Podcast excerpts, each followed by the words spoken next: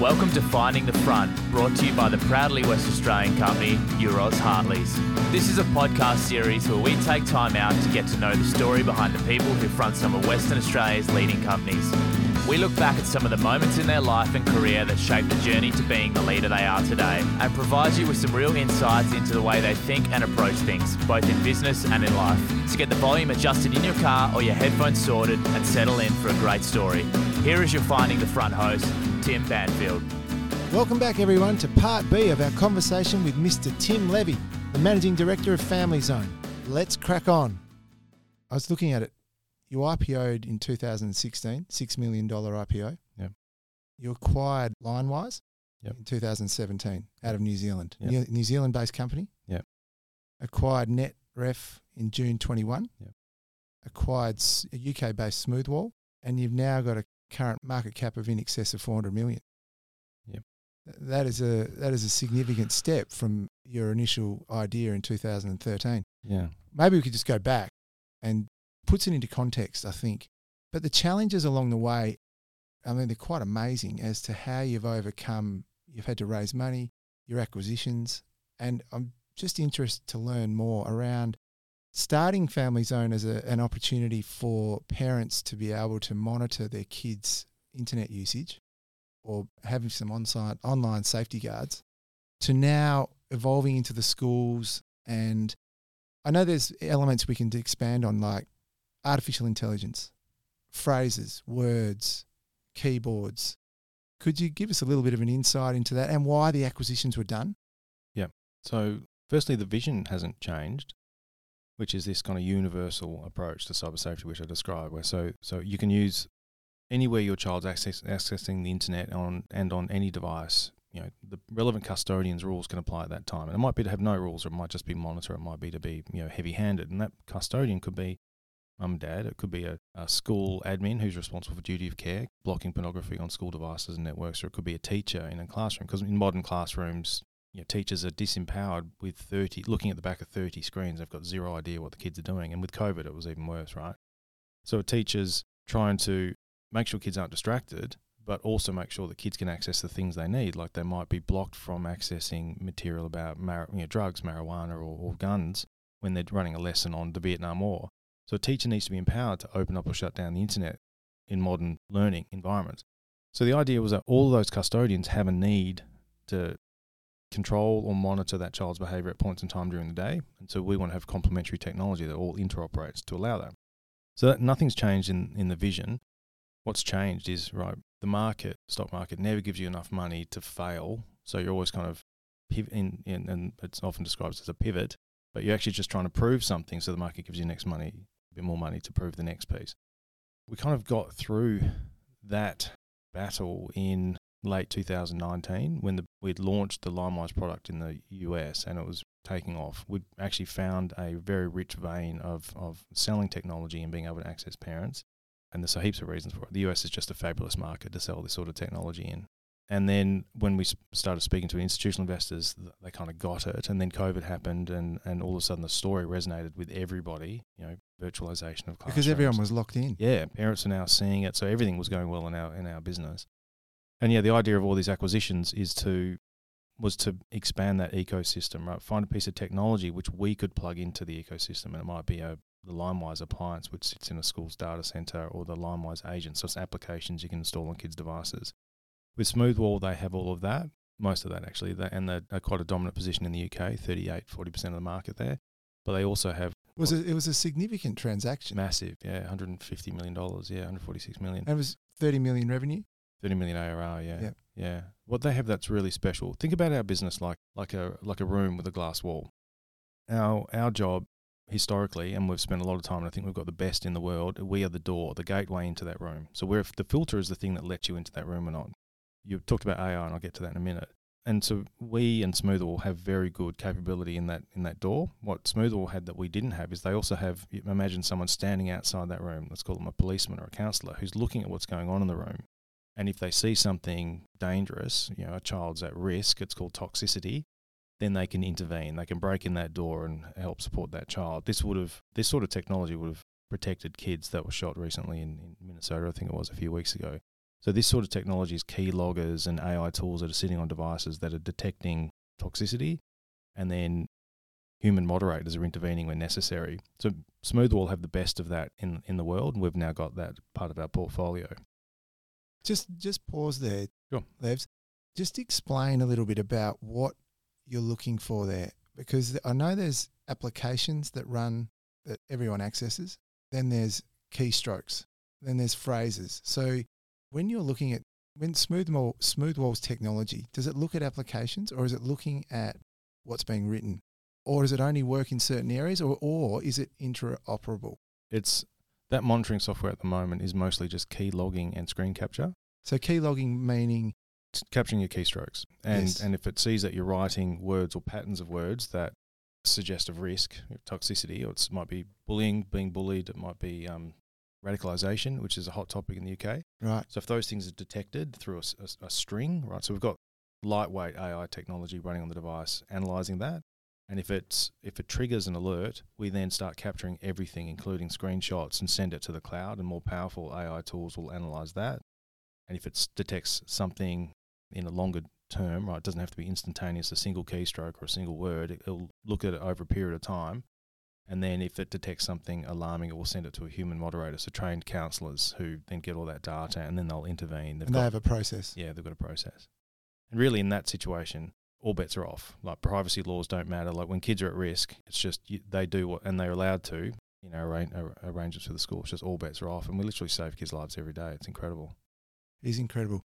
Is it a regulatory guideline now within schools to have this filter, whether it's through Family Zone or or one of your competitors? And I'd just like to understand the competitive landscape there at some point. But is it a regulatory guideline in the UK and also in the US, or is it becoming that way? How's Australia f- positioned as well? Yeah. So um, there is essentially an obligation, really, in all Western markets for schools to filter.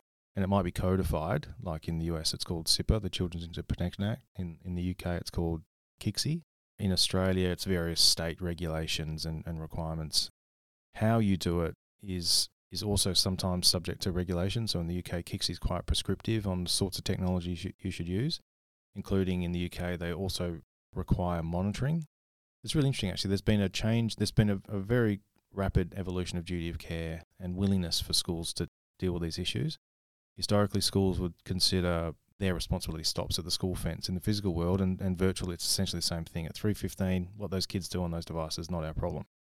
Through KCSIE in the UK, they're not allowed to do that. They now need to assume toxicity is happening. They can't pretend because I didn't see it, it's not happening. They need to assume it's happening and look for it. That's 20, 24-7. 24 7. So it's a really big change in their perspective. So we're now finding those monitoring sorts of tools becoming commonplace in the UK. It'll be ubiquitous within two or three years. And we're also seeing with situations like what happened in the US the other day with this another school, sadly another school shooting. You know, you've now got lawyers getting involved, you know, threatening to sue school districts and you know, school district admins and, and so on. So the duty of care is evolving in our space and monitoring, active monitoring, human moderation is going to become mandatory everywhere whether it's by code or not, the interesting thing about our space is duty of care is an evolving standard. If it's becoming normal in schools within your state to do this, then it becomes something that you're obliged to do, whether it's regulated or not. So, you know, as solutions come to these problems and they become more and more mainstream, then all of a sudden everyone has to do it. And so our whole industry sells into that duty of care that evolves. Well, it's a it's an important role to play in terms of that duty of care. We're clearly seeing it in the world today that it's it's definitely required and it, it needs to be regulated. What are you finding with regards to the take up? So I see you have you're concentrating now on schools rather than when you evolved to start with it might have been more the family unit, but the family zone is an all encompassing zone, which includes the school. Am I am I on the right Yeah. Yeah, so that's still the aim is to find the most effective route to put technology in the hands of parents that they can make their own informed choices about how they want to parent. That's still the aim. Selling through school districts in the US and what's called a MAT in the UK is a very efficient way of getting technology onto a device in that parent's home that allows them to make that choice. That's the next phase of our journey. We really spent the last in 2016 we launched a consumer product and we really didn't do much to that for the next three or four years, spending all of our time on schools. And we're kind of now circling back to that part of our proposition. The great thing about working with schools in the UK and the US in particular is they own the device and they get access to much more powerful operating system features than a consumer would. So we can get onto these kids' devices really easily, like instantaneously. Kids can't remove them. They perform really well.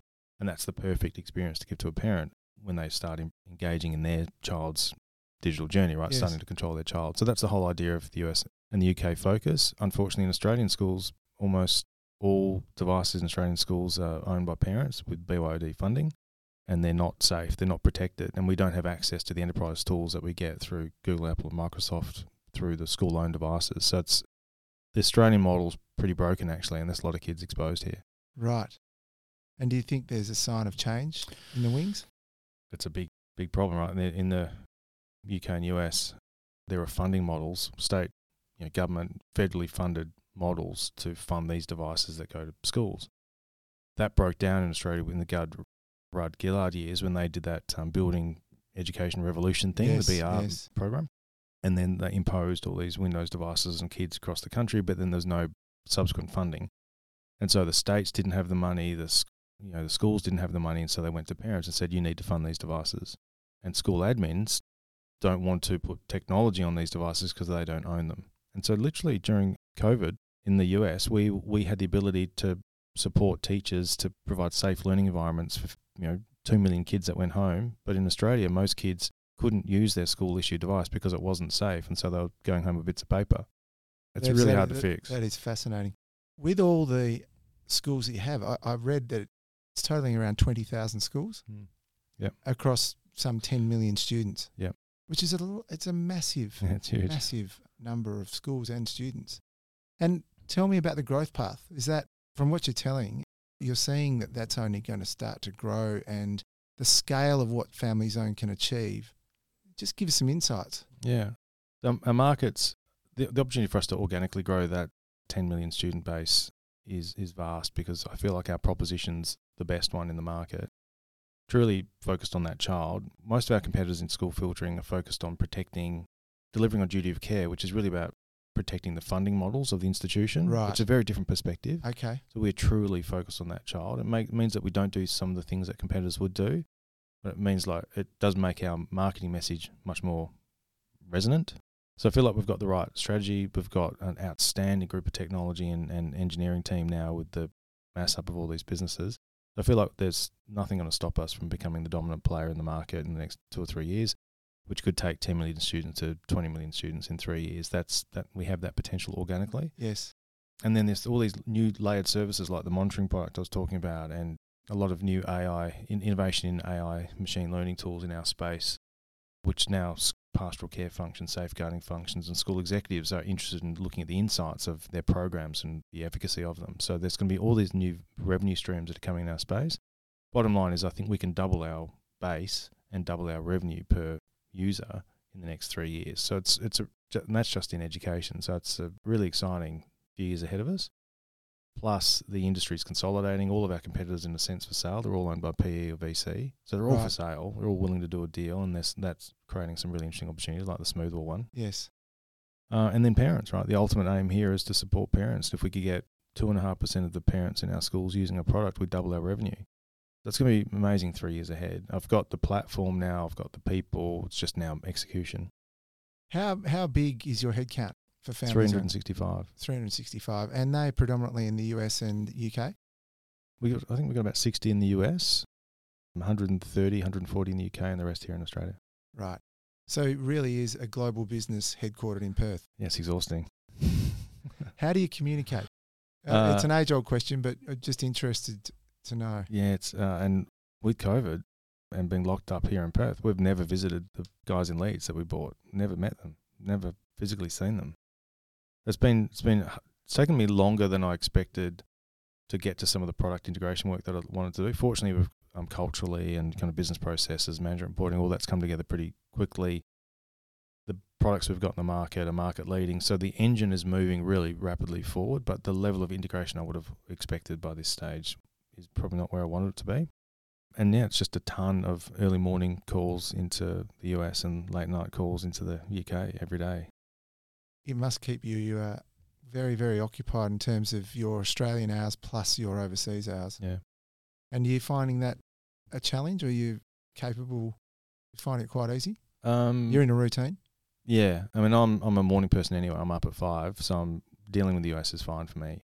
And our the guy who runs our sales teams, Chris Swan's based in in the UK, so sorry in, in Sydney, so it's even easier for him. Right.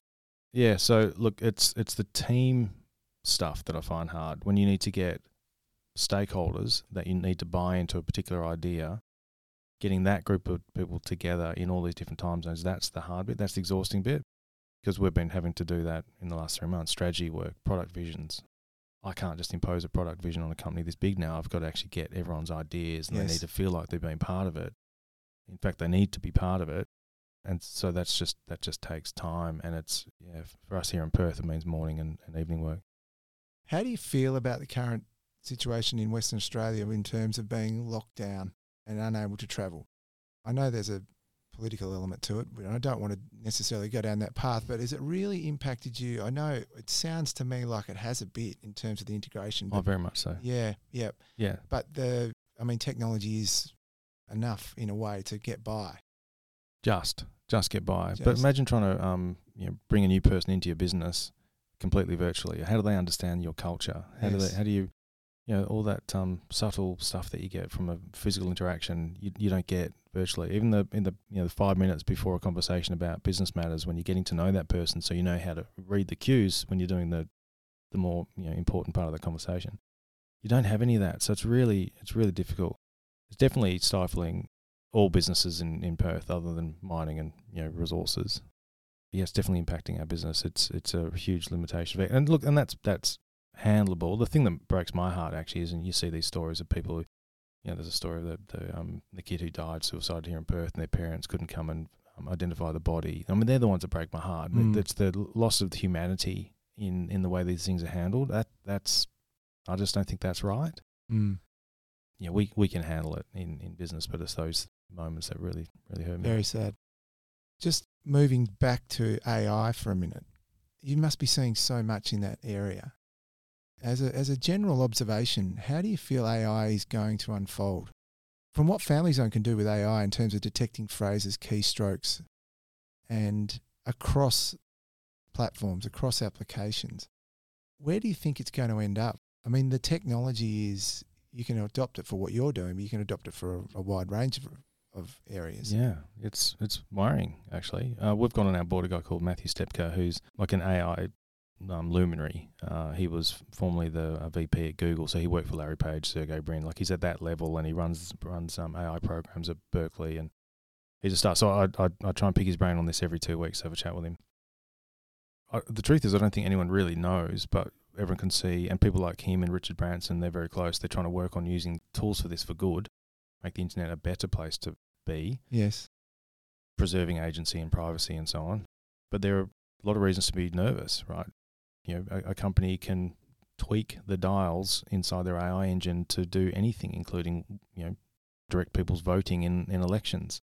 You know, those tools that Facebook used to cultivate opinion, they're they're configurable and they're using all these sorts of methods to identify trends and, and get people engaged. Right, that's their business model. Get Yes. them engaged, and you can get them engaged in, in anything, uh, in, including things that would change political views or make you more money, you know, give you more advertising dollars.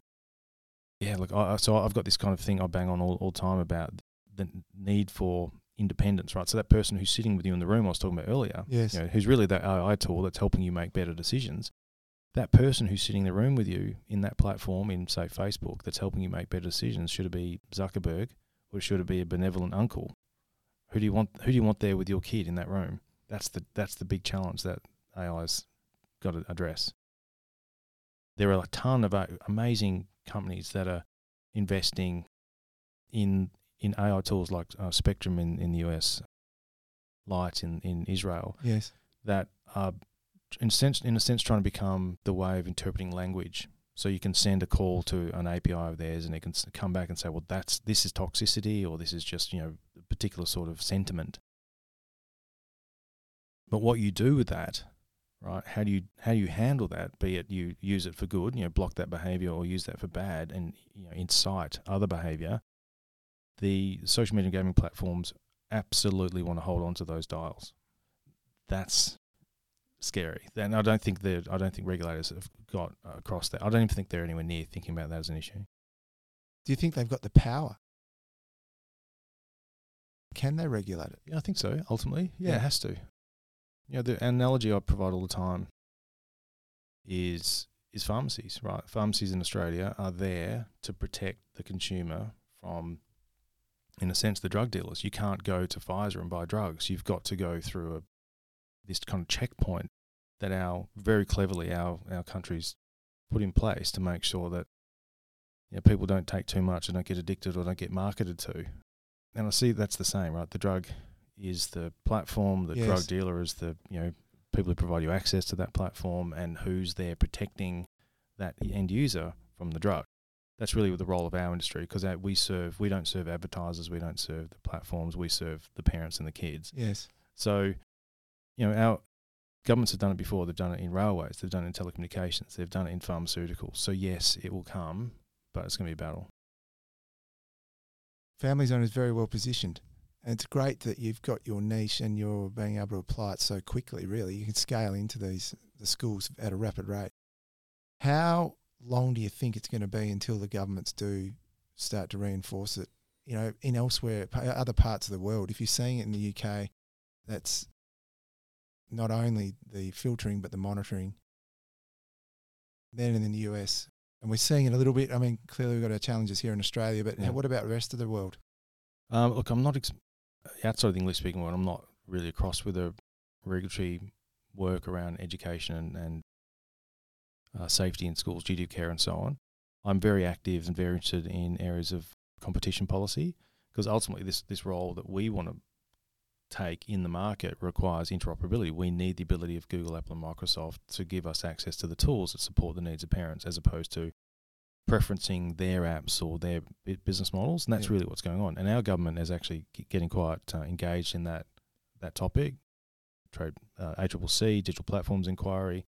Um, Lucy Wicks has been asked to do an inquiry on on online safety and tools that parents can use and the kind of competitive barriers to using those tools. The Menzies Research Centre recently did a research paper on exactly this topic, and that's a liberal think tank. And um, e-safety commissioner has recently um, promulgated a new online safety act, which is now prosecuting. So our government is actually the fe- at the federal level. I think they're doing their right thing, doing a really good job actually in, in, in what's complicated subject matter. It's the state governments who hold the purse strings Okay. for school devices, they don't care about this. I, I, and I know that sounds tough, but I just don't feel like they care about cyber safety. Every time I speak to someone in the state education circles, their view is parents aren't doing enough. And no matter how many times I tell them that parents are disempowered, you're giving them devices that they can't control. It just, it's, they'll talk about it's an education problem. Parents need to inform themselves, and they need, and it's, I think it's a very naive perspective. So I think it's a state government problem actually that we've got here. Okay. As opposed to the UK and the US where it is being Federally handled. run, yeah. Yeah. yeah. It's a federal, CIPA is a federal act and, and is a federal act in the UK. Levs, I, I was reading the annual general meeting presentation and I, I, I couldn't help but just look at your, your missionary statement, so to speak. Our mission is to protect and better children's lives, to empower communities through holistic online safety tools and advice, to support educators so that children can thrive, to be a global influencer in online safety. We seek for our staff their best ever employment experience and to deliver exceptional returns for our investors. That's a big mission statement. But congratulations. Yeah. I mean, if you achieve what you're setting out to achieve, it's an extraordinary effort. And I think what you've started doing is A, you're raising awareness, but B, you're actually doing something about it. It's a long way from the idea at the Shenton Park meeting where you're in 2013. yeah. Yeah. Thank you. And the, and the road ahead looks like it's well mapped. Yeah. and and the acquisitions look like they've really starting to to to pay off. Absolutely. Um, so is that going forward? Is that where you see your role is going to be to just continue to navigate, bringing these acquisitions together, continuing to grow the schools, grow the student population, create awareness within the regulators and the governments. Yeah, absolutely. My my job really now is to kind of get out of the weeds. Um, in a sense, in the startup world, you're you're um, scaffolding the business and finding people to take problems, but filling in all the gaps. Right, that that's the CEO's role in a startup. And now I need to make sure that there are lieutenants, there are management structures in place that can handle that um, within a vision.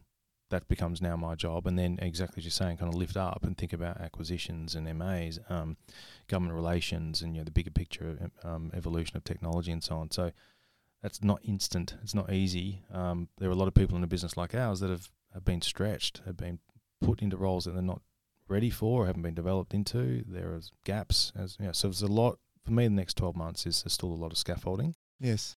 but you know you can't stand still, and the market, in, in particular in the corporate space, is very active. There there will be big consolidations happening in our, in our industry that we want to be part of. I- Ideally, the perpetrator of, and not the victim of. So yeah, I need to, I need to certainly early twenty two, just focus a lot on time, my time onto that. Mate, I really appreciate your time. I think we could talk for hours on this. I mean, I, I'm just absolutely intrigued. It's been a great chat, and uh, your knowledge base is just unbelievable. Um, and I know we could expand to all areas of technology, which is so topical and so insightful. But I just wanted to say, given you've worked 24 7 pretty much, thanks very much for taking the time out to, to chat with us. And um, it's been a real, real pleasure. Thanks, Panis. All the best with it. Thanks, man. Cheers.